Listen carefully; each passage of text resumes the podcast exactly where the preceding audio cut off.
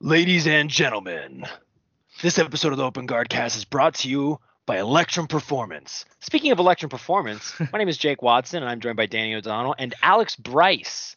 CSCSD. What is D? What is the D in CSCS?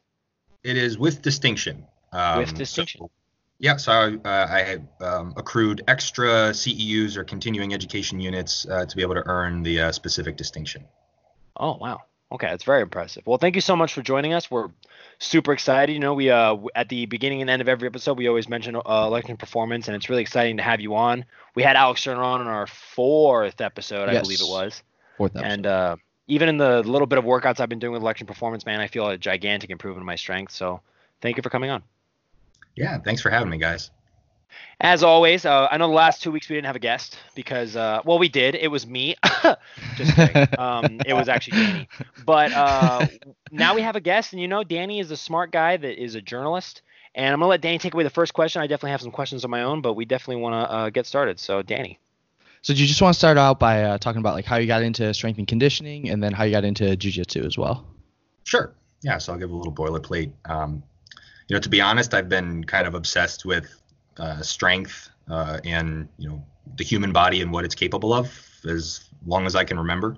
Um, I think the average uh, college student changes their major like four or five times or something, and if I could have declared at five years old, I probably would have. Um, I remember the the first uh, job I told my mom I wanted. I was you know a little kid, maybe three years old, and I remember I specifically phrased it this way. I said I wanted to be a police officer because police officers get big muscles. And, uh, and so you know um, sports was a, a huge part of my life and my family growing up. Um, i mostly played ball sports. Uh, my big passion um, as, a, as a kid was baseball. Uh, but strength and conditioning was always kind of uh, lurking in the background. And as soon as i felt old enough i uh, immediately hopped into the weight room.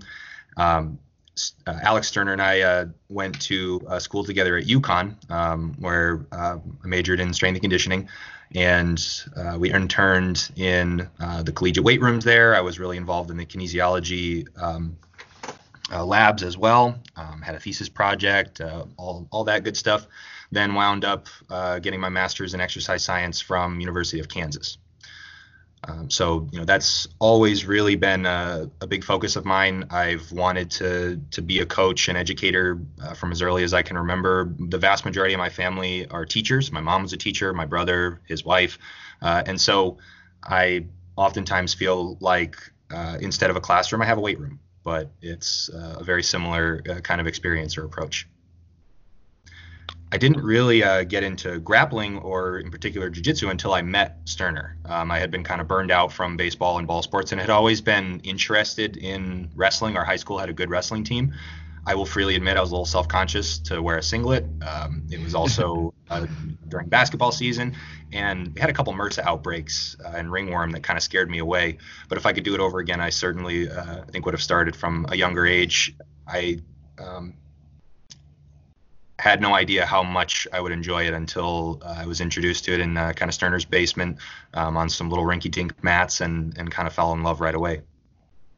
That's awesome. So, uh, for for those who don't know what kinesiology is, and myself, I will admit, I'm not really actually sure what kinesiology is. I don't really know how to ask for you to give me like maybe just like a crash course explanation of what kinesiology, what is kinesiology, and what is the study of it. The simplest layman term I could give would be the study of human movement. Um, and so, uh, you know, sort of large, big umbrella is sort of, you know, uh, what is our what are our bodies capable of uh, from a performance standpoint? Okay. and um, you know it's easy to get lost in jargon right any industry has terminology that's meant to confuse outsiders uh, and exercise science or the fitness industry is no exception Okay. Yeah. So, because I've seen kinesiology tape, and I was like, okay, so people put that on because maybe their shoulders hurting and they want to keep it so they can retain their range of motion. Correct. it would be awfully nice if it worked that way uh, so no. okay. you know there are there are certifications for K taping. There are uh, athletic trainers or physical therapists who are certified and and can provide uh, a marginal benefit using uh, the tape, but that's a little bit of a slippery slope because oftentimes do we not only see a placebo effect with uh, some of the K taping, but even a nocebo effect of then reduced performance without the tape, where it starts to become a little bit of a crutch in some ways. That's not to say it has no benefit. Um, but uh, that's a little bit of a almost a confusing confusing misnomer. I don't love the fact that that's referred to as like kinesio tape because it can lead to some uh, confusion like that. Okay, it's very interesting. So you mentioned that you got into grappling and jiu-jitsu through Alex Sterner. So once you once you were introduced to it, was there anything specific about grappling and jiu-jitsu that kind of made you want to help those athletes? Um, I was I was really struck by the skill cap. Uh, you know, because there really isn't one.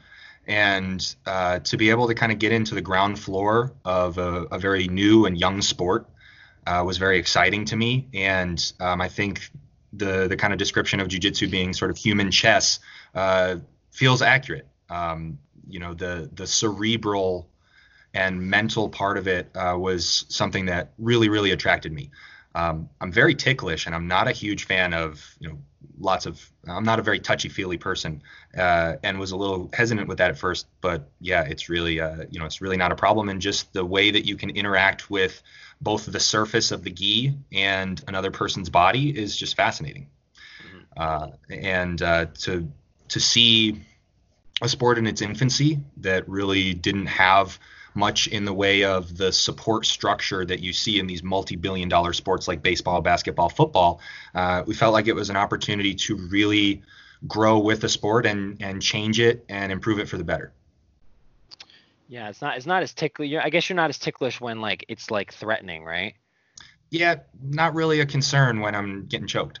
Yeah, right. Imagine if, if it was a little more friendly, especially like Autos, man. Like everybody's a killer down there. I wouldn't think that Ronaldo was gonna tickle me. That'd be, I'd be like, no, that dude's gonna kill me, rip my face off.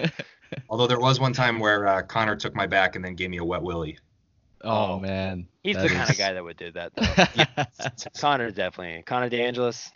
Shout out to Connor. Well, on one of our episodes as well. Definitely seems like the kind of guy that would give you a wet willy in the middle of a match.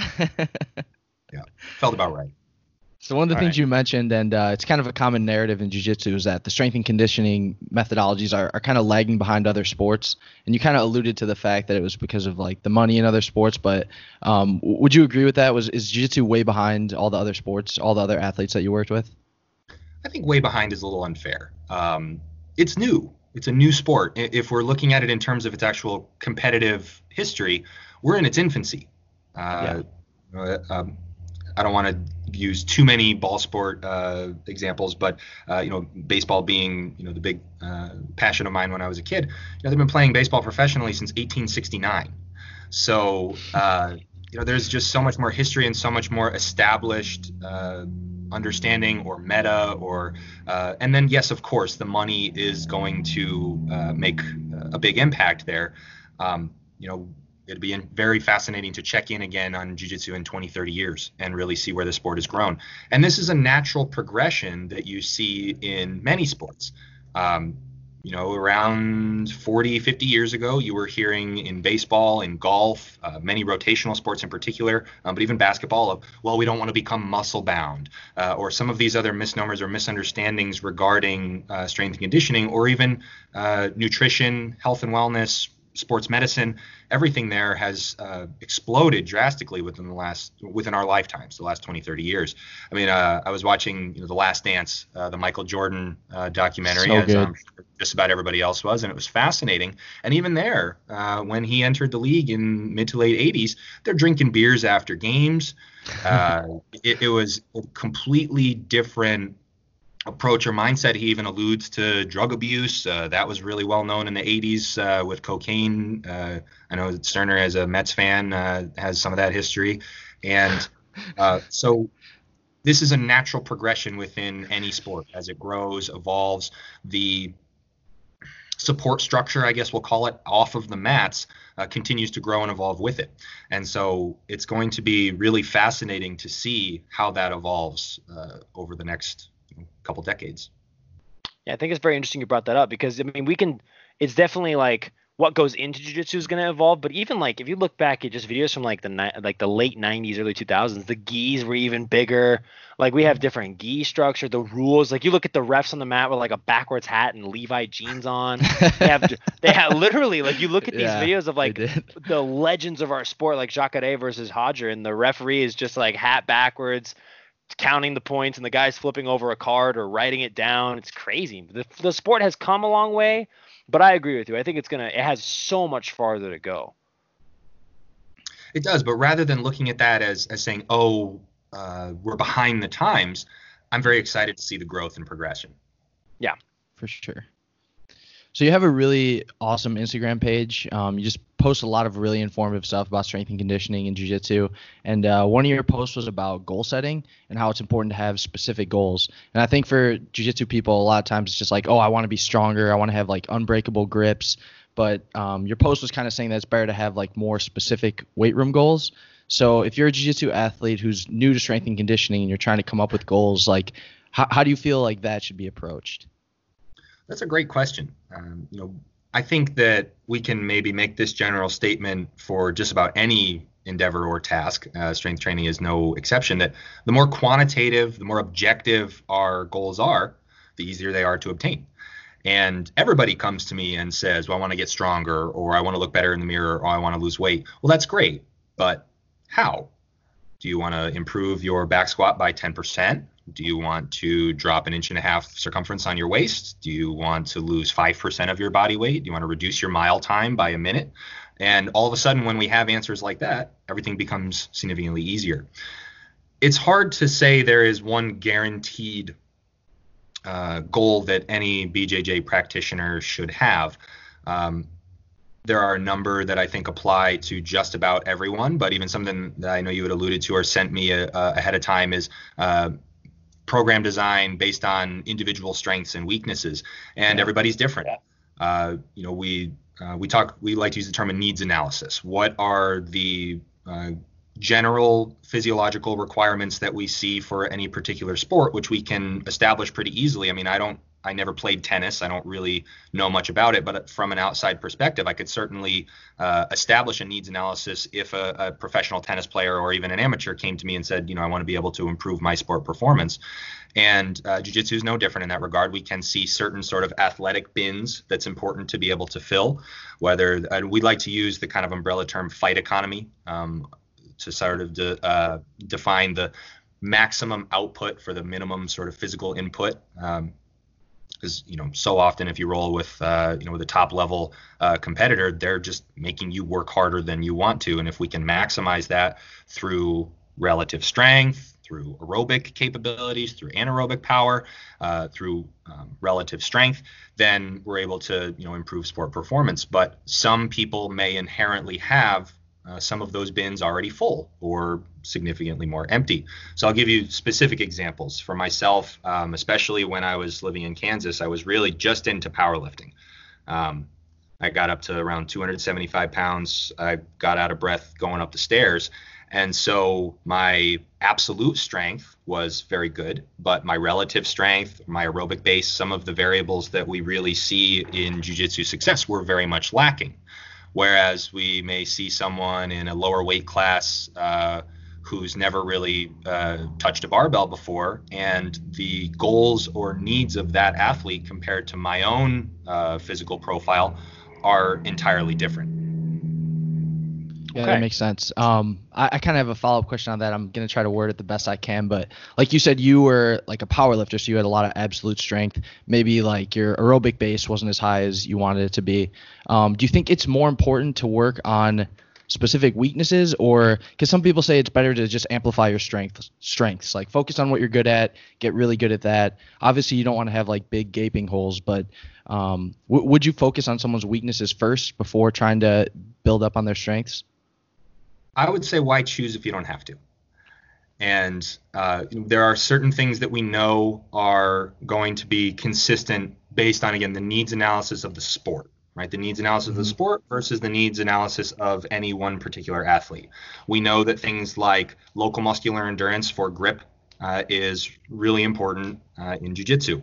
There's very little research, very little peer-reviewed academic literature on jujitsu. There's considerably more for judo, but we're talking apples to oranges. We can't look at that literature body and just make uh, absolute comparisons to BJJ. It's very different, and there are inherent challenges uh, in jujitsu or grappling sports um, that make it much more challenging to quantitatively assess versus something like again we'll fall back to baseball right? We have certain skills there throwing hitting or even within striking sports within muay thai or boxing we have consistent uh, motions or movements that are repeated over and over and over again. In jiu-jitsu that could be wildly different based on are you a top player? Are you a bottom player? What's your weight class? Uh, one person's uh, or sweep may look entirely different from another's and even the body proportions of your opponent can even change how you're executing the movement. So there's very little research that we can go off of to be able to truly get into some of the biomechanics or some of the absolute weaknesses of some of our jiu-jitsu athletes. I would love to be able to say, well, there's an expected amount of T-spine extension or shoulder external rotation or hip flexion that is absolutely necessary for a jiu-jitsu athlete and you are weak here here and here.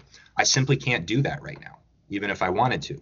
There isn't enough data but we can see that things like uh, so there are a couple different studies that look at the difference between white belts black belts or you know inexperienced and experienced competitors and can we see some differences? Are there certain physical characteristics that are predictive of belt level or ability level? And there are. There are a couple. Really the only ones that we have to go off of are in general um, brown and black belts are a little bit more mobile than their lower uh, their lower uh, belt counterparts. Not a lot Flexibility helps in jiu-jitsu, but you actually absolutely do not have to be super mobile. Um, Professor Andre Galvao is a great example. Um, not going to shock you with his sit and reach test.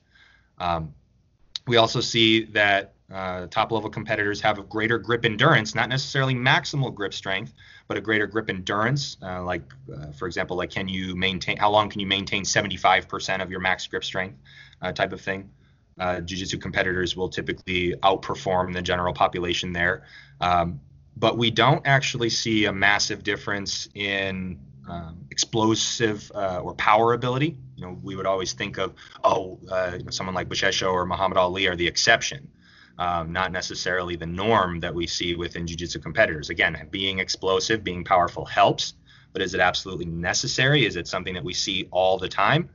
No not really uh, the consistencies that we really see as sort of necessary across all weight classes, all ability levels are uh, local muscular endurance for grip strength and isometric strength. Those are the two consistent themes that we utilize regardless of whether we're talking about a world class competitor or a white belt and they've only been on the mats for a week. But outside of that, we still are learning a lot about uh, about the sport and about how we can best serve our athletes. Wow. I love having the Electrum guys on. It's like I, I like I said before we even rec- started recording, man. It's like I feel like a uh, I've been doing jiu-jitsu for a long time, and strength and conditioning has always been something that like I've tried to do well. But I've had a lot of different coaches that kind of use the same nomenclature and the same explaining style. But you guys seem to be really doing your best, and that's what strikes me as different, and unique about you guys. You guys are tr- trying to do your best to make it relatable to the sport. And yeah, you're doing mostly jiu-jitsu athletes. Do you find that like sometimes it's difficult to diagnose so, uh, some of the like things that are how I word this. You pretty much answered this. Oh man, I have I have a question in my head. Never mind, Danny, you go because like I have to think about my question now because I totally am thinking about everything you just said, and I just ruined my podcast question. Wow. No, you're fine. Fantastic. You're fine. What, what struck me about what you just said is that jiu-jitsu is like so dynamic. Like you even mentioned, depending on the type of opponent you're going against, your technique can change. Your uh, your leverage points can change. So, um, do you feel like jujitsu it's it's kind of more challenging than some of the other sports um, to program for, for athletes? It can be. Um, you know, we do like to to follow the 80-20 rule as often as we can, right? And uh, it's sort of you know that um, 20% of input or effort that's going to get you the sort of 80% of results, right? The basics are the same for everyone. The basic principles of strength and conditioning are very simple they're not sexy, so people don't talk about them all that often. But that's one of the reasons that I try to put so much educational content out onto to social media and to Instagram. Um, I think mastering the basics never goes away in strength training, in jujitsu, in in any other endeavor. And at the end of the day, any program that you're writing, whether it's for a jiu-jitsu athlete, whether it's for general population, whether it's uh, any other sport, they're going to look much more similar than they are different. And so we know that we can always uh, check those boxes and that we're going to be able to deliver results to anyone. Um, you know, the, the same sort of squat, hinge, lunge, push, pull exercises uh, with smart programming uh, is going to wind up bringing us a long way. It's those margins that start to sort of make the difference between, uh, okay, a pretty good purple belt and a multiple time world champion. That's where you're really going to see the evolution over the next 10, 20, 30 years. You know, I can say things like, okay, Major League Baseball pitchers on average have a stride length of 87% of their total body height, and their shoulders can typically rotate internally rotate as they're throwing at 7,000 degrees per second. I cannot say anything close to that for um, any sort of sweep pass submission that is typically utilized. One of the coolest things that the UFC Performance Institute has done over the last couple years for MMA is establishing some of those uh, gender and weight class norms. I mean, things like what is the average match time for uh, welterweight title fights? What is the most common submission in different weight classes? What is the most common method of injury? And we don't even really have a lot of data uh, for that. There, I've even tried digging through some of the IBJJF sites uh, information, and it's it's minimal. Uh, one of the things that we we had started this process right before the, the quarantine, unfortunately, um, but we're looking forward to, to getting it rolling again, is to be able to start to collect some of that data. Can we establish norms by weight class, by belt level, uh, to be able to even talk about what are the most common submissions? What are the most, what's the average match time in IBJJF World? I have no idea, and I don't think anyone else does either the more information, the more data we have, the more informed we can be about some of those margins, right? That 20% that can make the difference between a bronze and a gold medal and uh, we are we feel a little bit of a personal responsibility to do that and are really looking forward to undertaking uh, at first some survey data that we can then publish. Uh, in particular we're uh, we're looking at a couple of my friends uh, in academia have picked up jiu-jitsu as a hobby and are excited to uh, start to, to actually conduct some research and in addition to some of the things that we're going to be experimenting with in a more case study type of uh, scenario like are we really in our own weight room in our own gym? I'm, I'm at electrum performance headquarters right now. Uh, are we going to be you know making sure that that's peer reviewed and published and everything? No we're, we're doing some kind of real world experimentation as well. But we are very excited to try to start to collect uh, some of that data and bring jiu-jitsu into more of an objective quantifiable uh, scenario so that we can start throwing around some of these numbers and talk about it in a more specific manner Right now, it's a little bit nebulous and qualitative, and even how we learn or acquire skill in jujitsu is extremely personal right now and individualized. That's never going to go away. But even right now, you're seeing a little bit of a meta being established in Nogi, in particular, uh, some of like Danaher's approaches or, or things that are drastically changing how the sport looks, um, and it's even diverging uh, in terms of how you see nogi uh, and um, MMA grappling sort of evolving. Um, and sooner rather than later, we may actually start to be able to establish some of that. But right now, it's a little bit of a, a shot in the dark, and j- even just bringing the basics to jiu-jitsu right now, just bringing the basics to, of strength and conditioning, is a win, and it, it is helping. Uh, and that's our, our square one goal. And then from there, we can really start to expand into some of the more exciting fringe stuff. More or less, I'm glad you answered it because that was really what I was hoping. Like, uh, that was the question I wanted to ask. I know I sound like an idiot that babbled, but uh, that was that was definitely that was good. That was what I wanted to ask, and Danny asked it better than I did. I definitely like your Whiteboard Wednesday that you put on your social media. I know you brought up that you're trying to put information out there. Whiteboard Wednesday is very blunt, and I love it. Literally, muscle confusion is bullshit. That that made me laugh when I first saw it. I was like, man, yeah, he's really just telling you. And I think that's, some people need to hear it like that. Yeah, it. Um, I don't love uh, all the time that goes into making infographics. Um, that can get a little bit tedious. Where Uh, you know, my handwriting's pretty neat. I like drawing, and you know, if I have a whiteboard available for me, it's like, well, why not? Um, and I've I've gotten pretty good feedback there, so I definitely appreciate you guys enjoying that. Um, I have I have this long uh, sticky note on my desktop for a whole bunch of ones that I want to roll out, and uh, I'm working on a couple of them for next week. All right, nice. because it's just it's just funny, like like I feel like a lot of times one of the one error that and I don't know if you know if it's an error, it's just that was probably the wrong word to use for it, but a lot of people like it's hard to for a common person, even if they're an athlete, to understand all the various different you know jargon you can use to describe how to work out and just telling people straight up like hey gaining muscles hard maintaining muscles easy. Um that's like that's like helping us because i'm not a smart guy. I say it all the time on the show. I'm like really i got a potato in this head. So just being able to be told uh an easy an easy nomenclature how to see i know the word nomenclature though being able to get told easily how to do things it helps a lot yeah you know that's that's our job uh, and that is uh, a, kind of a constant challenge because I like jargon. I like that nomenclature. I like being able to express myself uh, in an articulate manner.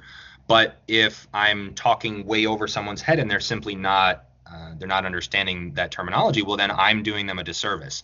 And uh, I think in some ways the um, the whiteboard Wednesdays can really help me be able to find better terminology for my audience. Um, it's uh, it's also a, a kind of chance for me to talk in absolutes, which is normally rare, right? I we really really try to stay away from uh, from ap, uh, from absolutes or black and white thinking because again, strength training is no different from anything else. There's always gray, and so often people ask me something, and my response is it depends, um, or I don't know, uh, and that's something that I don't think enough people say either. Mm-hmm. When you were um i have a question for you personally. I saw that you uh, have a 635 pound block pull which is insane. Um and you mentioned that you were up to what was it 275 pounds powerlifting? Mm-hmm. Were you competing in powerlifting or were you trying to do like strongman competitions or was it uh, just like kind of personally you enjoyed powerlifting both um I love picking up heavy things, uh, you know, deadlifting, squatting, benching. Those are all my favorite types of movements to perform. Um, it's kind of the closest I think I can get to mindfulness or meditation. And um, I did compete a couple times in like small meets, um, but nothing major. Um, you know, yes, I'm strong, but certainly nowhere near uh, what some of these freaks are now uh, doing in powerlifting. Um, and uh, it's something that I've actually, as I've lost weight, because now I'm sitting low 230s, uh, which is a significantly better body weight for me for jiu-jitsu. I also had a couple health markers that I wasn't thrilled with um, at that weight, and um, I've been able to maintain just about all my strength. Bench press uh, does tend to be more specific to body weight uh, versus some of the other big lifts uh, that we're typically performing. Um, so that's gone down a little bit, um, but uh, I'm looking forward uh, when we you know are really able to open our doors to hopefully pulling some really big weight this year. Uh, Sterner and I both have some some ambitious goals there for deadlifting, and you know is improving my deadlift further going to make me any better at at jujitsu? Eh, no, but uh, that's okay. I don't necessarily uh, make all of my personal training decisions based on jujitsu um, because for me it is a little bit more of a lifestyle. I have competed in the past. I would like to again. Um, if uh, if I was going to hop into competing in jiu-jitsu much more often, and who knows if or when that's going to be the case in the next few years, then I would certainly change up some of my training, and I wouldn't uh, program for any of our athletes the same way that I'm currently training. But um, it's been fairly easy to to kind of manage both. Okay, I noticed that like one thing I love to study right now is nutrition, and uh, I I I get caught up watching so many different like I watch a lot of jiu-jitsu fighters and like what they eat, and I also work with Natalia Chantre. I've mentioned on the show before, and then uh, I noticed like I watch these powerlifters and what they eat, and man, it's like so much incredible food. And I Danny's laughing because of some my I'm gonna I'm gonna do a challenge, but it's gonna be really really hard. Uh, man, how many how many calories at the height of your like time lifting and, and gaining weight? How many calories were you eating per day? I don't typically track, um, mm. but I would say I was probably in the neighborhood of 6,000 a day. uh, whereas now I'm somewhere in the neighborhood of 32 to 3,500. Mm. Um, it was uh, it was a lot, and yeah. uh, I'll freely admit that at first, uh, when I when I really wanted to get into powerlifting, I dirty bulked. You know, there was a lot of jelly beans and fried chicken, and that was not necessarily the best way to go about it. Yeah, I I I hear you. I really love all that food too. I'm gonna do a challenge with Danny, and I might I might uh do it in California. I don't know. Who knows? Who knows what I'm gonna do? But I'm gonna um eat 15,000 calories in a single day.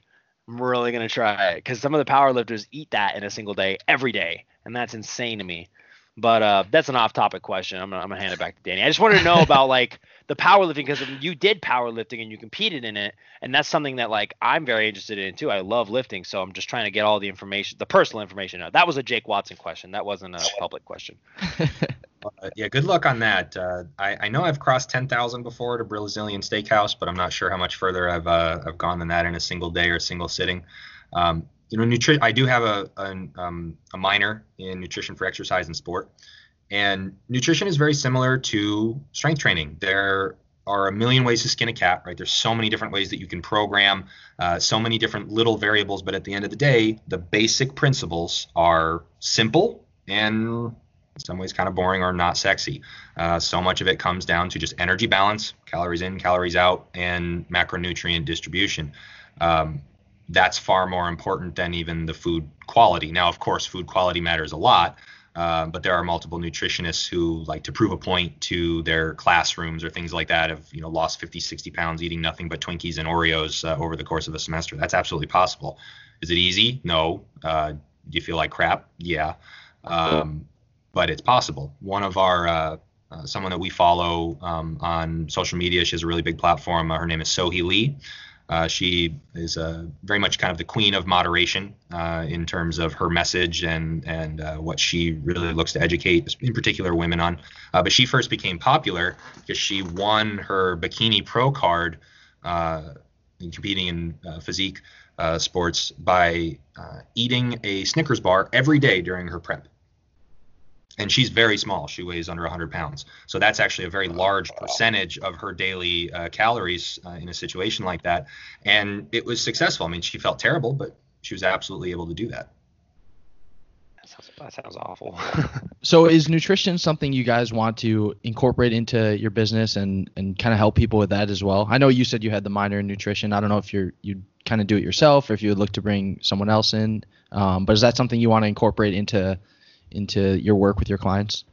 Absolutely. Uh, we can't separate the two, right? Uh, if we were going to sort of draw a Venn diagram, uh, we have to give eh, close to equal weight to, or, and even potentially more weight to nutrition, training, and recovery, right? We cannot separate. They're they're all very much tied together. Uh, inherently, uh, we you know the the idea of like you can't out train a shit diet is true. Um, yeah. You can try, but uh, those those are going to be so highly interrelated, and uh, you know you are what you eat. So we absolutely do a lot uh, in terms of education, consultations. Sometimes we will do macronutrient templates or uh, aiding our fighters for you know weight cuts or hydration. Uh, we do have a couple projects in the works that we would like to expand into some meal templates. Uh, we also uh, collaborate with uh, Dr. Spencer Nadolsky, who uh, was a D- high-level D1 wrestler himself, and then is uh, known as the Doc Who Lifts. He's an obesity and lipidology specialist. Uh, so it's great to have someone like that kind of in our corner to be able to help and, and consult. and that is definitely, you know, right now we don't have a lot of true like products for sale that are nutrition focused, and that's definitely a next big step for us. All right. So I kind of wanted to go back to the Whiteboard Wednesday stuff. I don't know if this was one of those topics or if it was just uh, a, a, different type of post that you made, but you talked about reps in reserve um, and how it's basically just the importance of doing that, not going to failure too often. And I feel like since I've been doing one of the Electrum programs, that's something that's like really helped me. Like I feel like I've been able to do the Electrum strength sessions and then be able to do jiu-jitsu as well on the same day. So is that something that you recommend? I know we were talking about speaking in absolutes earlier, so I, know, I don't know if you'd recommend it across the board, but is that something? Is that a general recommendation you have for jiu-jitsu athletes? Short answer is it's the most common way that we program. Uh, long answer, uh, here we go. Let's dive into it. So it's very tempting as a coach or a lifter to want to turn everybody into powerlifters, right? Yeah. But jiu-jitsu athletes are not powerlifters. And uh, there's even a, ma- a massive difference between uh, how we'll approach total volume or total effort level for athletes versus some of our general population clients. Because we work with a lot of people who um, are not professional athletes, are not uh, involved in any um, you know, major sport or anything like that. And for someone like that, strength and conditioning is the cake, right? If we want to use an analogy of a cake. Right? For uh, jiu-jitsu athletes, it's the icing. It's not the cake itself. Their time on the mats is the main focus, and what we're doing with them in the weight room is a complement, a supplement to that. And we have to make sure uh, there are two terms that that I really keep in mind all the time. The first is the minimum effective dose. What is the minimum amount of work that I can have you do to get the maximum results? If I can have the same or better results with you performing two sets versus 10, I'm going to have you do two. And the sort of flip side to that coin is the maximum recoverable volume how much volume can you handle on a weekly or monthly basis combined, right? Because we can't separate those stressors. Stress is stress. And whether it's good stress or bad stress, it is cumulative, and our body's going to respond to that stress in the same um, specific or general manner. It's actually a, a, concept known as general adaptation syndrome, uh, which is uh, something that I've posted on previously. And so we have to be keeping that in mind of okay, what's the minimum and what's the maximum and how are we living within there for what is optimum or for what is ideal. And there isn't a black and white answer for that. It's different for everyone. Um, even for myself and Coach Sterner, we have very different uh, kind of lines in the sand for our minimum effective dose and our maximum recoverable volume. Um, I don't have quite the same volume tolerance that he does. Uh, so my training frequency reflects that. Um, I consistently every time I try to to consistently strength train four days a week at the appropriate effort level, and we'll we'll get to that with the repetitions in reserve and an appropriate effort level to make progress. I start to have trouble recovering, and I I see that consistently. Uh, so most of the time I'm training at least you know strength training three days a week because that seems to be the kind of ideal uh, with how I like to program and how I like to train. That seems to be what's ideal for my body and and what will allow me to continue to train intelligently and make progress long term. Now, in terms of the the repetitions in reserve, um, we would consider that uh, a, particular way to auto regulate our strength training. Now, what the hell is that? It sounds like a, a weird term that you'd hear from a car mechanic, right? That simply means making decisions uh, for training based on an athlete's current physiological state. How do you feel? What is your current energy and fatigue level? Because that's really, really important. Uh, if I'm, if I'm, if you're, if you just trained at comp class for three hours and your elbow's killing you because you got sandwich armbarred, and uh, we're supposed to max out bench press today, it would be negligent and a, a, poor decision on my part to still have you max out on bench, right? We have to be able to have some flexibility with our icing to accommodate what's going on with the cake itself. And uh, that's really why I got into auto regulation. That was a, a, my thesis in grad school was based on auto regulatory training, uh, and that's something that we implement on a daily basis. And there are a number of ways to do that. Um, I could go into some of that full, some of the my kind of full spiel on auto regulation if you guys would like. Uh, we do also have a, I um, released a, it's about 17 minutes long a recent intro to autoregulation uh, IGTV and YouTube video.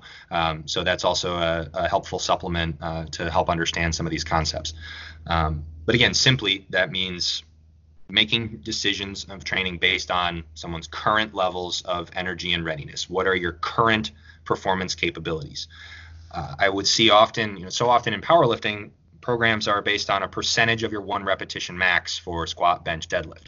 Well, that's great, except there's only one problem. Most of the time, we don't know your 1RM if you're not a powerlifter, and we're not going to find out. It's not very important for general uh, population or BJJ athletes to be uh, constantly testing that or, or maxing out. Not that we never do that, uh, but it simply is apples and oranges, and we're not trying to turn people into powerlifters. So, and if over the course of like 8, 12 weeks you get stronger, well, then all of a sudden those percentages are no longer appropriate. So, what's a very simple way that we can account for all of those variables that impact how you're feeling or your current performance capabilities. We could never control all of them, we can that we can't control life. There are so many different variables that will impact how we're feeling. Even something like I'll, I'll, use the example sometimes of like okay if you break up with your significant other and then you go try to deadlift max the next day it's not going to go well. It just isn't. That's a form of stress that is going to negatively impact your physical performance even though it's mental stress and I can't control for all of those variables with with all of my athletes. I can't even control them in my own life. But if there's a very simple way that we can account for them and roll with the punches and have flexibility if the cake gets burned or if the cake is underdone to be able to still get an effective training session. And the simplest way that we typically do that is through the rating of perceived exertion or repetitions in reserve scale there are a million different ways that we can uh, perform autoregulatory training. My favorite way is to do it based off of velocity or how fast the bar is moving, because that's a very objective measure that can help me make some of those decisions. If bar speed is down, well, then fatigue is up, uh, and that can really help us uh, uh have that understanding. But athletes are very in tune with their bodies already, and even though it's subjective, um, you know, if an athlete comes in and tells me I feel like shit, then I'm going to honor that feedback and uh, the RPE RIR scale is typically the simplest way that we can do that. Ooh, sorry, there's a phone call for a second. Um, and we'll dive a little bit into the physiology here of why that repetitions in reserve matters so much. Um, so we're going to put our muscle physiologist hat on for a second. And we know, uh, and there's a lot of, uh, luckily, a lot of research on uh, muscle hypertrophy or, or strength mechanisms. We know that this, the closer we are to failure, the more effective those repetitions are. Well, they're often referred to in literature as either stimulating reps or hypertrophic reps, right? So if we're looking at uh, a set of 20, reps 19 and 20, assuming that we're going close to failure, right? Because if we do a set of 20 with weights where we could do 100 reps, well, that isn't going to do jack, right? I use the example I could do curls with my cell phone literally all day all day. Do you think my biceps going to get any bigger or stronger? Probably not. Not. Probably not, right? It's not enough of a minimum effective dose. It falls short of the stimulus that we need to be able to actually improve or get better. Uh, so we know that, uh, you know, so if we're selecting an appropriate weight and that set of 20 is at or close to failure, we know that those last few reps are going to be more stimulating, more effective than reps one, two, and three. That's not to say that reps one, two, and three have zero impact, but uh, we know that those those reps closer to failure are what are truly driving adaptation, what's truly causing our body to change. But training to total failure is significantly more fatiguing, and we're concerned about recovery and making sure that we can continue to to train on and off the mats. And the closer we get to failure, the more technique starts to break down and the greater risk of injury we have. So if we can stay just short of failure, a couple of reps in the tank, but still in the ballpark, still in the neighborhood, across all people, across all rep ranges, across all exercises, we know that that is going to deliver results. And the easiest way for us to be able to quantify, well, how close am I to failure is to actually establish that and learn it as a skill the most common question that you hear in our weight room is how do you feel? The second most common question that you hear is how many more reps could you have done? We ask that constantly at the end of our client sets, and that's a skill. It takes time to learn. Autoregulation is a skill, even though we are, yes, inherently in tune with our body. And uh, nobody on planet Earth can go like, "Oh, I had 11 reps left." That's that's way too hard to actually measure. so what we'll typically use because uh, the actual explanation for this is a little bit outside of this. This would take me like a long time to explain, and I know I'm already taking a little while on this tangent. But we know that the last five ish repetitions in a set are where we're getting full muscle recruitment, full activation of all of the working muscle fibers, and uh, where we're really getting those effective repetitions. So as long as we have fewer than five repetitions in reserve, we know that we're getting at least a couple of those effective reps. And so our general rule of thumb is being somewhere in the neighborhood of zero to three repetitions in reserve. So selecting a weight, let's say you're doing a set of 10, selecting a weight where you could have done 12 to 13 if you were absolutely going to failure. We know without a shadow of a doubt that sets taken to that level of effort will improve your hypertrophy, meaning your muscle mass and size, and your strength. Now, there is a, a variable kind of floating around in the background of velocity, but that's uh, a little bit of a, a different question or different concept in and of itself. We know that those sets are going to get results for everyone because that's simply how our muscle physiology works, whether, again, it's a black belt world champion or a white belt who's never touched a dumbbell before. And that's we've found over and over the simplest and most effective way for us to be able to account for all of these different variables that we can't control and to be able to auto regulate and individualize for both our in-person clients and our on uh, online clients because programming for online is significantly harder. Everybody wants to be an online coach and then you realize oh wow i'm never actually seeing these people. In some cases i don't even know what they look like if they don't have a profile picture up or if i don't follow them on instagram. And trying to be able to program uh, for someone like that is really really challenging. There's only so much information that i can glean from an assessment. But if i can get uh, this concept across and use a very simple 1 through 10 scale everybody can count to 10 then that's something that allows us to really be able to individualize and cater our training each person. Everybody's a special snowflake. No, uh, no two people are the same, and their programming, even though it should look similar, is not exactly the same. And that consistently allows us uh, to to see safe and long-term continued progress. Uh, what do you think is the importance of having a partner in the weight room? If you're lifting with online programs, like let's say I go by myself, um, do you think that there is a benefit to having someone there with you, like in case you need a, a spot or something like that, or do you think you can get the same results by yourself? I think a lot of that depends on uh, the experience level of the particular athlete and their own kind of uh, personality. There are some people who do prefer to train uh, alone who you know can get a little bit more amped up, a little bit more motivated if they're by themselves, and that's great. In general, I think we can probably make the statement that having training partners is better. Um, there is a lot of sports psychology research that shows that in in general, people do better uh, um, adhering to fitness regimens if it's in groups. Uh, that's why you know group training and group fitness classes are so popular. And of course, from a safety standpoint, being able to have a spotter or to have someone be able to help you, um, someone to also motivate you and, and kind of keep you pushing. Uh, and in the case of someone who's very experienced, uh, you know, being able to have someone there, uh, you know, nothing replaces a coach's eye to be able to look and watch and see how something looks from the outside. We're also pretty big on filming yourself to be able to get that kind of feedback. Um, you know, if I'm training with someone off the street who's never met me before, it may not give me a ton of benefit. But you know, Coach Sterner has been watching me train for 10 years uh, and knows how my body moves, and we can, of course, help each other and, and get very effective workouts when we're training together. Okay. So I wanted to ask you something about the auto regulation piece again. Um, so do you feel like you mentioned that jujitsu is the cake and strength and conditioning is more the icing? In in an ideal world, do you feel like it's better to do your jiu-jitsu training if you're doing two sessions in the same day would you say it's better to do the jiu-jitsu training first so that you can base the the supplementary work around how you feel after jiu-jitsu or does that not matter at all? That's a great question. Um, as always it depends and we're looking to uh, to individualize that training schedule.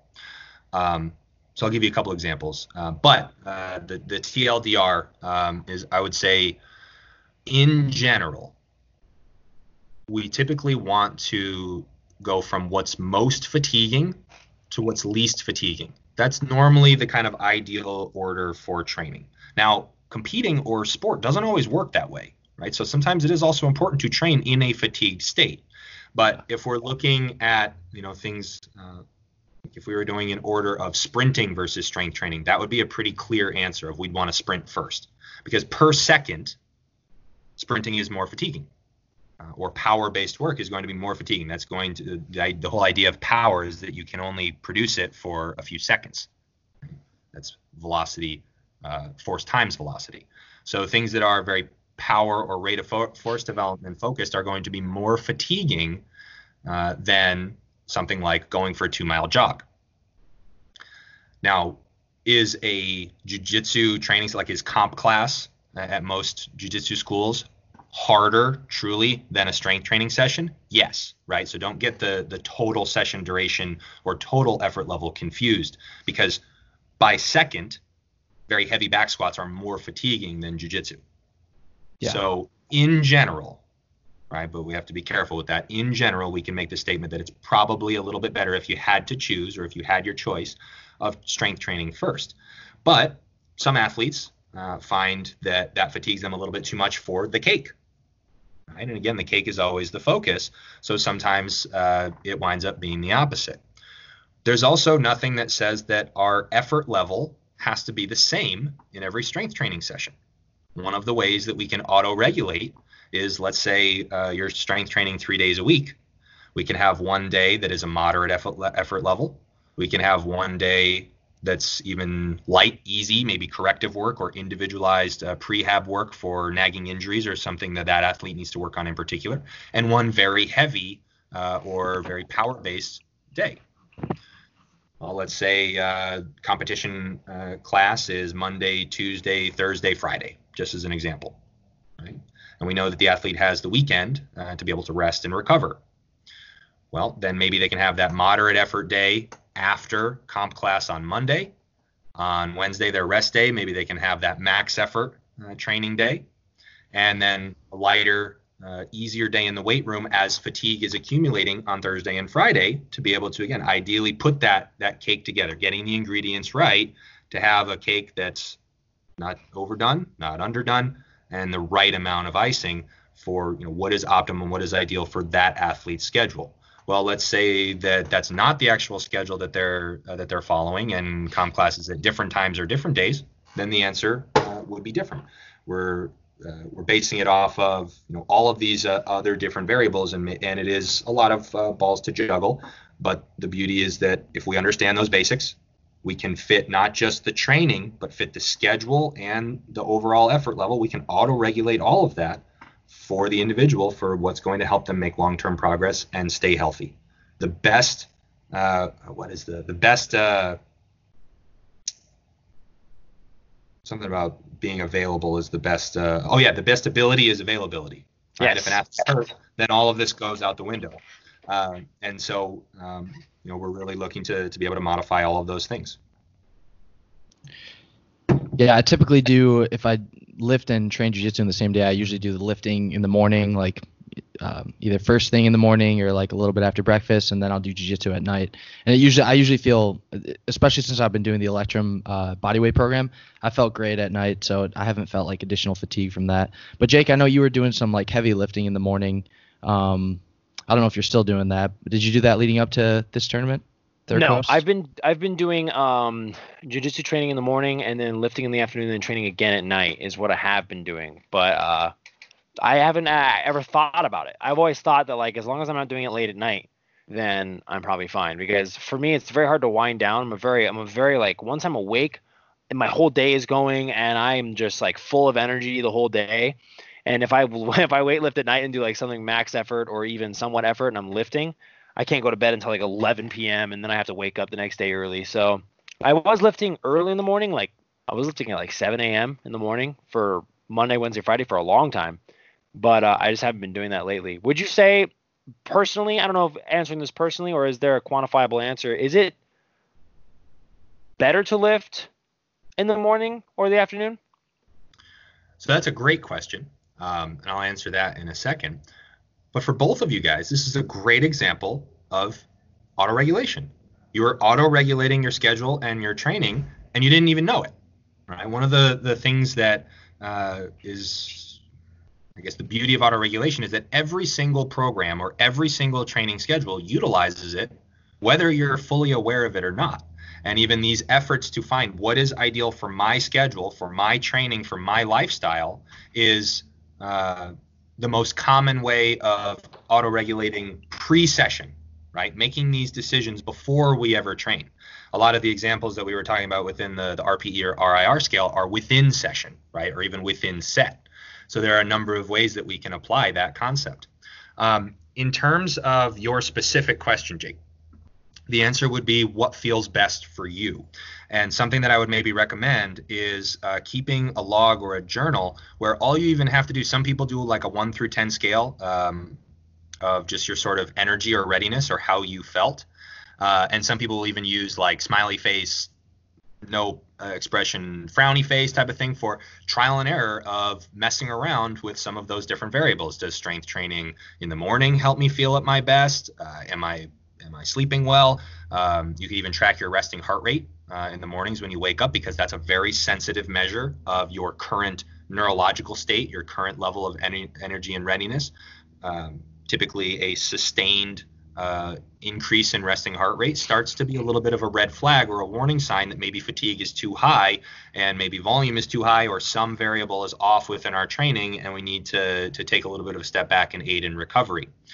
If we're looking at it from a general physiology standpoint, right? Because take home point is always what's going to work best for you individually, you as an athlete, you as a competitor. In general, um, most men, we can make this kind of general statement. Most men tend to perform best in strength training in the, the around the mid afternoon, um, and some of that has to do with uh, sleep wake cycle. Some of it has to do with diurnal diurnal hormone variables. So uh, testosterone in particular is a diurnal hormone, and many of the hormones in our body function this way, meaning it has two peaks. Because the resting our resting level of testosterone changes over time. And there are a number of variables that can impact that. Sleep has a huge impact on testosterone. Uh, if you have a poor night's sleep, your testosterone can tank by up to 30% the next day. Um, even food uh, will, or feeding or eating will have an impact on not just insulin. Everybody knows about the kind of insulin spike that occurs from consuming food, but uh, even testosterone or growth hormone will be impacted by by what you're eating. But even just naturally, based on daylight or our natural sleep wake cycles, we have two different peaks.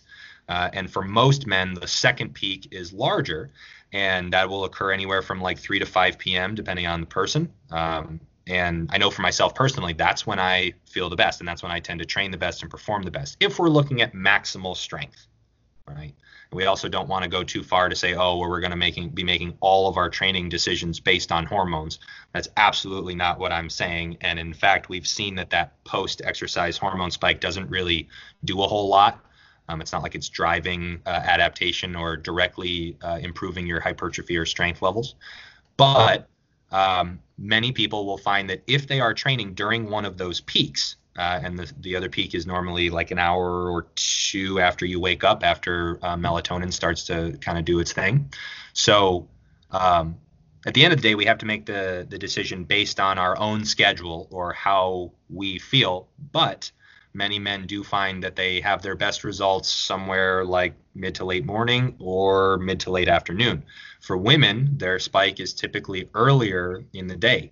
Um, so anecdotally, right, this is just anecdote or, or feedback from clients, um, we do tend to have more women who feel that they're at their strongest or they're at their best if they're training mid to late morning. Um, so it's interesting that we can see some of those differences, although we really overall do train men and women basically the same uh, because muscle's muscle, right?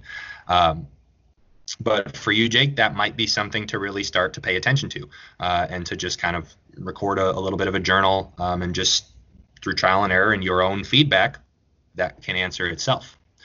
I certainly don't think that what you're doing right now is bad, right? it's a good schedule. It's obviously working for you, uh, especially if you're continuing to make progress and getting stronger and, and feeling good on the mats and feeling like you can recover. But as soon as you start to to see those red flags of just man, I'm beat up, I'm down in the dumps, this does not seem to be working, well, then we have to look at some of those variables and, and see if we can make a few tweaks uh, to help it be more optimum for your preferences and your lifestyle. So if if my girlfriend were to break up with me, I would want to lift in the afternoon probably. yeah, for sure. yeah, I thought, man, I thought about that. I was like, man, what if what if my my girlfriend doesn't exist by the way? What if my girlfriend uh, broke up with me? I'd have to like hit my deadlift max in the afternoon rather than the morning. I am gonna do that. That's gonna be the first thing I do coming back from third coast. Is I'm gonna um because I already have a bunch of stuff I got to work on, like I said before. But I'm definitely gonna start keeping a a note of how I feel. And another thing I've always struggled with is sleep. I don't know if Danny can relate to this or not, but I have just had such a hard time sleeping ever since I was even in grade school, and I don't I never knew why. It's because I'm so highly wound. I have to take a tea. I, I drink chamomile tea with like bee propolis in it before I go to bed. I have like a I'm like one of those guys. It's like a tea regimen. That can be challenging. Um, you know, I I uh, have a blog post on our site uh, talking about the top five uh, variables for recovery. The top five variables for recovery are sleep and nutrition. That's it. There's only two. Oh yeah, I was, I was waiting for the last three. like, why is he pausing? Massage, sauna, hot, cold, and we can talk about all those things, uh, you know, and go down that rabbit hole at some point if we want to, or maybe a future episode or something. But none of that is going to make any difference if we're not sleeping, right? You'll yeah. see people dropping hundreds of dollars on supplements and uh, a weekly massage and physio and cryotherapy and all this other different stuff. And if we're not sleeping, none of it matters. And sleep can be a challenge, both because of you know phys- uh, being wound tight or being able having to wind down. I do typically find that if I strength train too late uh, in the day, that it does make it more challenging for me to to fall asleep. I'm kind of more wound up, and it takes me a little bit of time to you know, like my wife just falls asleep, boom, drop of a hat. For me, it, it takes considerably longer than that. Um, and that's also something to, to be aware of. Some people, they strength train later in the night and it just conks them right out. Others, oh, now I'm awake, now I'm restless. Um, quality sleep can be uh, hard to come by. Some people uh, find a, a, big benefit with melatonin uh, or other things like that, avoiding blue light. I mean, of course, there are some recommendations that we can kind of make there, but a lot of it is sort of is just general lifestyle or uh, psychology based. Uh, I used to really struggle to sleep. Um, and I found a few things that, that work well for me, whether it's reading a book, whether it's making sure that I shut my light off, because uh, otherwise I'll just stay there with it on until 2 a.m. and I'm, I'm still awake, you know, avoiding some of the blue light. Um, some people uh, find that if they eat too late in the day, uh, that that can sometimes have an effect. Some people find that it helps them sleep uh, because they don't wake up in the middle of the night hungry. Um, meal timing really doesn't matter. Any of the things that you've, I, I, shouldn't say it doesn't matter. It does matter, but any of the things that you've heard about, oh, no carbs after 6 p.m. or you're wasting calories uh, eating late at night, none of that is true. Uh, if you want to eat once a day and you're hitting your calories, fine. If you want to eat six times a day, uh, go ahead. But all of these things can uh, can have an impact on on sleep and rest and recovery. Wow, that is very I very interested in what you just said there about. So if I eat like let's say I'm crazy and my stomach is gigantic and I'm actually able to sit there and eat 4,000 calories a day, I cannot eat the rest of the day and I'll still hit the calorie marker? If you need 4,000 calories to maintain your body weight or whatever your particular goals are, then yeah. Wow. Now, is that necessarily optimum for an athlete? Probably not. Yeah. Um, their meal timing matters a little bit for you know competition or, or challenging training sessions um, but especially for our general population clients or any of our uh, clients where weight loss is a goal um, it's the total energy balance that matters. It's not the meal timing it's not the meal frequency. Any of those ideas around five ten years ago we were seeing some literature coming out showing oh six meals a day will stoke the metabolic fire and, and keep you burning more calories and is more effective and, and that simply isn't true. It's calories in calories out. If you're in a surplus you'll gain weight. If you're in a deficit you will lose weight whether you're grazing all day and eating 12 tiny meals or you're gorging yourself once or twice um, that really has uh, has no bearing on your your total uh, energy balance or or weight management. Uh, we do typically recommend that uh, our athletes um, eat sometime around their their training, but even a lot of the most up to date research looking at like protein. Uh, uh, timing and muscle protein synthesis or things like that. It doesn't really seem to matter whether it's pre-training, mid-training, or post-training. That whole idea of like an anabolic window where you only have 30 seconds after your strength training session, you have to chug your protein shake simply isn't true. Uh, we have hours at, on, at which you know we're kind of in an upregulated and sensitized state. Um, but even many of our jiu-jitsu athletes don't like eating before training. I don't. Um, I don't eat before I train jiu-jitsu. I get nauseous if I do. Um, and it even downregulates my appetite afterwards, where I have to remind myself to eat. But strength training, um, sometimes I'll even eat during my session. Uh, so that it also can matter based on what you're actually doing. Um, but yeah, big biggest take home there, just like strength training or a schedule for training, your schedule for eating and feeding yourself is all based on personal preference and lifestyle and what you can adhere to, what fits you best. There isn't every diet you've ever heard of works. They all work, every single one of them. They're just inducing a deficit or uh, a surplus in different ways. So if you look at something like intermittent fasting, that's time restricted feeding. If you're looking at something like ketogenesis, that's macronutrient restricted, so it's no carbs. Uh, by the way, don't necessarily recommend that for a jiu-jitsu athlete. These are just examples, right, yeah, of no. how just going about the same concept in different ways, and none of them are inherently superior or inferior. Okay. I love talking about food, man. food is the uh, food is like you, you start talking about food. I'm I'm listening. So I want to get into one more like common fallacy in, in the fitness world, and uh, we touched on it a little bit in episode four with with Alex Sterner. Um, we talked about the the muscle imbalances and how that's not necessarily like like people shouldn't strive to achieve like this perfect balance. Um, but I had a little bit of a more specific question. So if you're doing like a unilateral like leg exercise and your let's say your right leg is like way stronger than your left leg should you do more reps? Like like let's say you can do more reps with having three in reserve with your right leg than you can with your left leg. Is it okay to to do that or are you striving for balance and just accepting that you're not going to be balanced if that makes sense? So in the interest of perfectionism right we do want to try to move as symmetrically as possible and to to move to master uh, things on you know both sides of our bodies. But and we later we'll get into some sport specific examples, but imbalances are completely normal. Everyone has them. Mm-hmm. Right? And it's only in the weight room where all of a sudden we get so obsessed with this symmetry or even thinking that it's possible. It's not. It's just not. Um, we have a dominant, we're all left handed or right handed, right? Even the idea of true, um, uh, what's the term for ambidextrous. Yes, thank you. Wow, can't believe I uh, I blanked on that. Even the, the concept of uh, being ambidextrous is even challenged um, in academic circles. We're not 100% sure if it's actually possible or not uh, to be truly defined as ambidextrous. We all have a dominant, and everybody knows if they're left-handed or right-handed, right? And there is an evolutionary advantage to that. There's a reason, right? Nothing's by accident with how our bodies have evolved. At first, uh, mutations, uh, you know, within natural selection are uh, are accidents. But then if it gives us uh, greater fitness and the ability to pass on that trait, then it's going to we're going to see it over and over again. So we are handed, right? We're left or right handed. So there is absolutely an advantage to being able to master tasks on one side of your body. Uh, I'll challenge both of you guys uh, later today. Eat with your offhand and brush your teeth with your offhand. Yeah, see how that goes. Right? It's weird. It's challenging. I want to do that. yeah.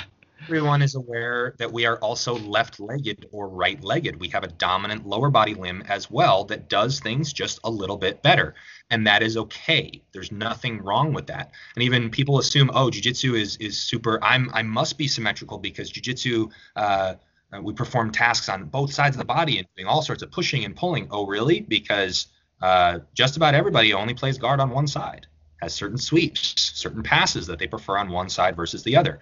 Uh, I play half guard, deep half on only my right side. I only play single leg X on the left. Now, am I going to try to to improve that over time? Yes, because I'm not very good at jiu-jitsu and I want to be able to be more symmetrical.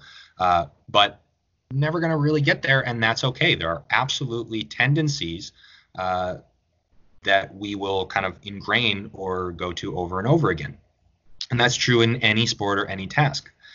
The idea that being asymmetrical is inherently bad is also flawed. Let's use the example again of baseball.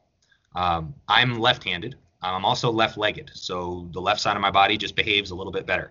Uh, and so uh, I wasn't a switch hitter. I never threw with my right hand. I practiced that same skill over and over and over again. Hundreds of thousands of swings and throws from the left side only. And if we look at someone like, you know, a Cy Young award winning MVP type uh, level baseball player, they are doing the same thing, maybe for them millions of times now, practicing that same skill only on one side of their body. That's an advantage. That's a good thing for their sport, for their specific task. And symmetry is not applicable. It is an inherently asymmetrical sport. And almost every sport is. So let's look at what we would assume to be the most symmetrical sport, which is probably sprinting. Right?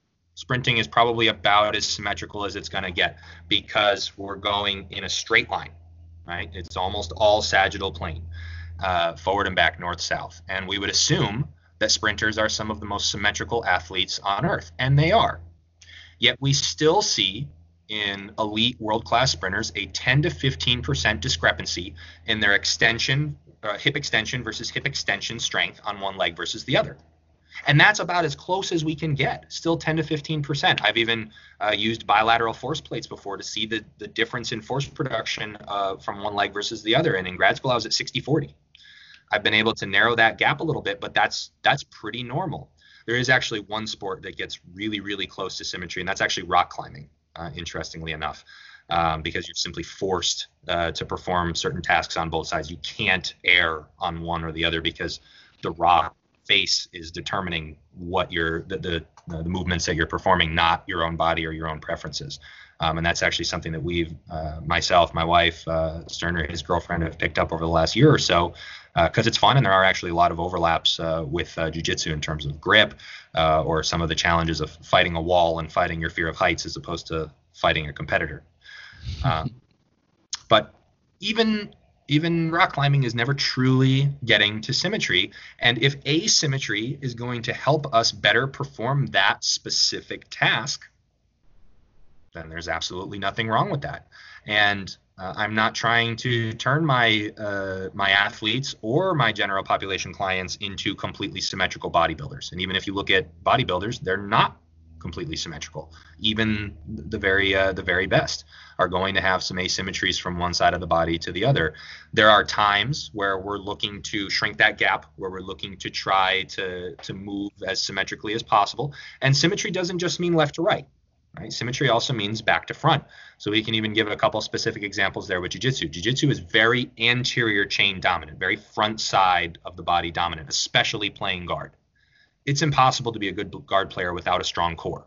It's going to constantly force you to engage your abdominal wall, hip flexion, you know, being able to some, a lot of top guard players feel like a gargoyle, right? They feel like a statue. Their their isometric strength is so good. Their elbows are just glued to their hips. You can't separate them there. Um, but then jujitsu does not uh, consistently uh, reach kind of end range or full hip extension like we see uh, in many other sports. Oftentimes, the legs, especially the knees and hips, are bent. Uh, but then sometimes we see it necessary for things like finishing a takedown, applying braking power to a knee bar or an arm bar. And so while we don't ignore anterior chain exercises uh, in the weight room, we're oftentimes looking to uh, train the backside of the body, the posterior chain, with uh, focusing on glutes, hamstrings, back, pulling exercises to be able to offset some of those asymmetries that we see in our sport. Is it a bad thing that the that the sport is anterior chain dominant? No, no. Uh, but our we're trying to get specific there with what are the strengths and weaknesses of the individual athlete and what's the needs analysis of the sport. And every sport is asymmetrical, so we can take that into account.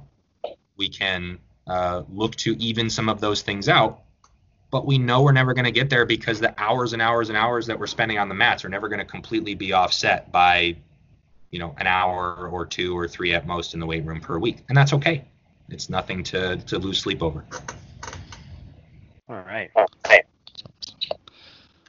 That was pretty we, much all the questions yeah. that I had. I was just gonna ask you, Jake, if you had any more. well, every time like man, I feel like my brain needs a cigarette after every time we have like Alex or either of the Alexes from Electrum Performance on the show. I feel like uh, I just learn a lot, man. I'm I really I truly believe in one of the things with Open Guardcast that is so awesome is we're trying to educate and provide people with information that is going to be helpful to the community. If people are listening to this right now I hope you guys have gained something because I gained a lot. Like I really am at a point in my career where I'm really trying to round out exactly what I need. And one of the things I've always needed is strength. And if you're an athlete out there that needs like guidance or wants guidance from the best people in the game, Electrum Performance is the place to go 100%. And hopefully, uh, as we learn more and continue to follow all your social media and, and do your programs, we can ask better questions too. to oh, for sure. Even more. I'm gonna be looking at Whiteboard Wednesday every Wednesday. I literally turn my post notifications on. I, I followed you during the episode and turned my post notifications on on my account because I was just watching on the Open Guardcast Insta, and I was like, why am I not following them on mine? So now I'm gonna be ready for your next uh, Gordon Ramsay esque advice on Whiteboard Wednesday. Well, since I know you're waiting, I, I guarantee I'll get you one out uh, next week. Yes. All right. Well, hey, where can people uh, where can people follow you? Where and I know you just guys actually one more thing. You just had Electrum performance. Uh, you guys are building it right now. Is it done? That's right. Yes, it is. Um, we uh, our office is very messy, so I'm not going to show you that right now. We've got a trash mountain one of the corners. Cannot believe how much cardboard we currently have, but uh, the gym space is oh, is finished. Uh, flooring is down, equipment is all set up, and uh, uh, about when was it? A few years ago, I think it was seven or eight years ago. Uh, Sterner and I one late night kind of shook hands and said, okay, within 10 years, we're going to have our own gym and so we're ahead of schedule. Uh, and this has been, uh, you know, the biggest uh, end goal for us uh, from the very start, and we're really, really excited to to get Electrum Performance uh, headquarters up and running, and um, you know, really open, and and uh, that's really going to help us take the next step. Yeah, no, it's, it's I'm so happy for you guys. You guys definitely deserve it. Um, I'm definitely gonna come down whenever you know, whenever it's cool to travel again and people don't look at you weird. Uh, right. I'm definitely no. gonna come down. I'm definitely gonna do a training session with you guys because I am I'm excited for you guys. I'm excited for the future of Open Guard Cast X Electrum performance. Open guard performance. I tried. You know, uh, to have you guys, and hopefully we can uh, we can get you down here sooner rather than later. Yeah, no, I'm definitely. Awesome.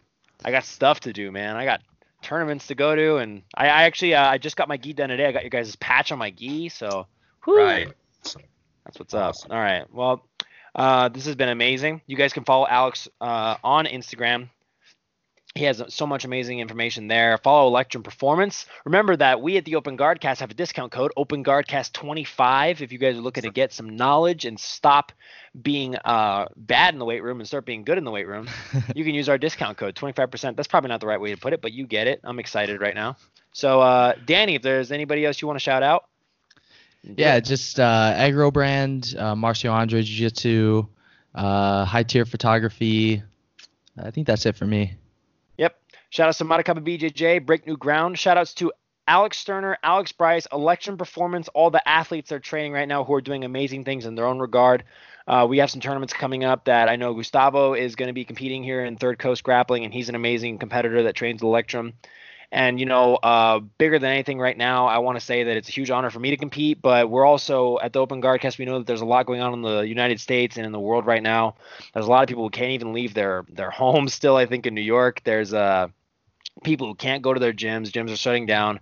Right now, I think it's very important that uh, those who are able to compete or you know go out there and and put on a show and really feel blessed because I feel very blessed to be able to do what I can do right now, and I know that there's people who can't do it. So uh, yeah, just know that uh, Danny and I, our hearts are with you guys, and uh, hopefully this is over soon. Yeah, definitely make sure you check out Jake on Third Coast Grappling. It's June 6th, so this will come out before that. Uh, we're recording on the 4th, and then he'll be competing the following weekend in uh, Jits King. In is it in Miami, Florida? No, no, it's in Lakeland. I don't even know where Lakeland, that is. Florida. Not nearly as cool. yeah, people are less somewhere in Florida. Yeah. anyway, Danny, that was episode what?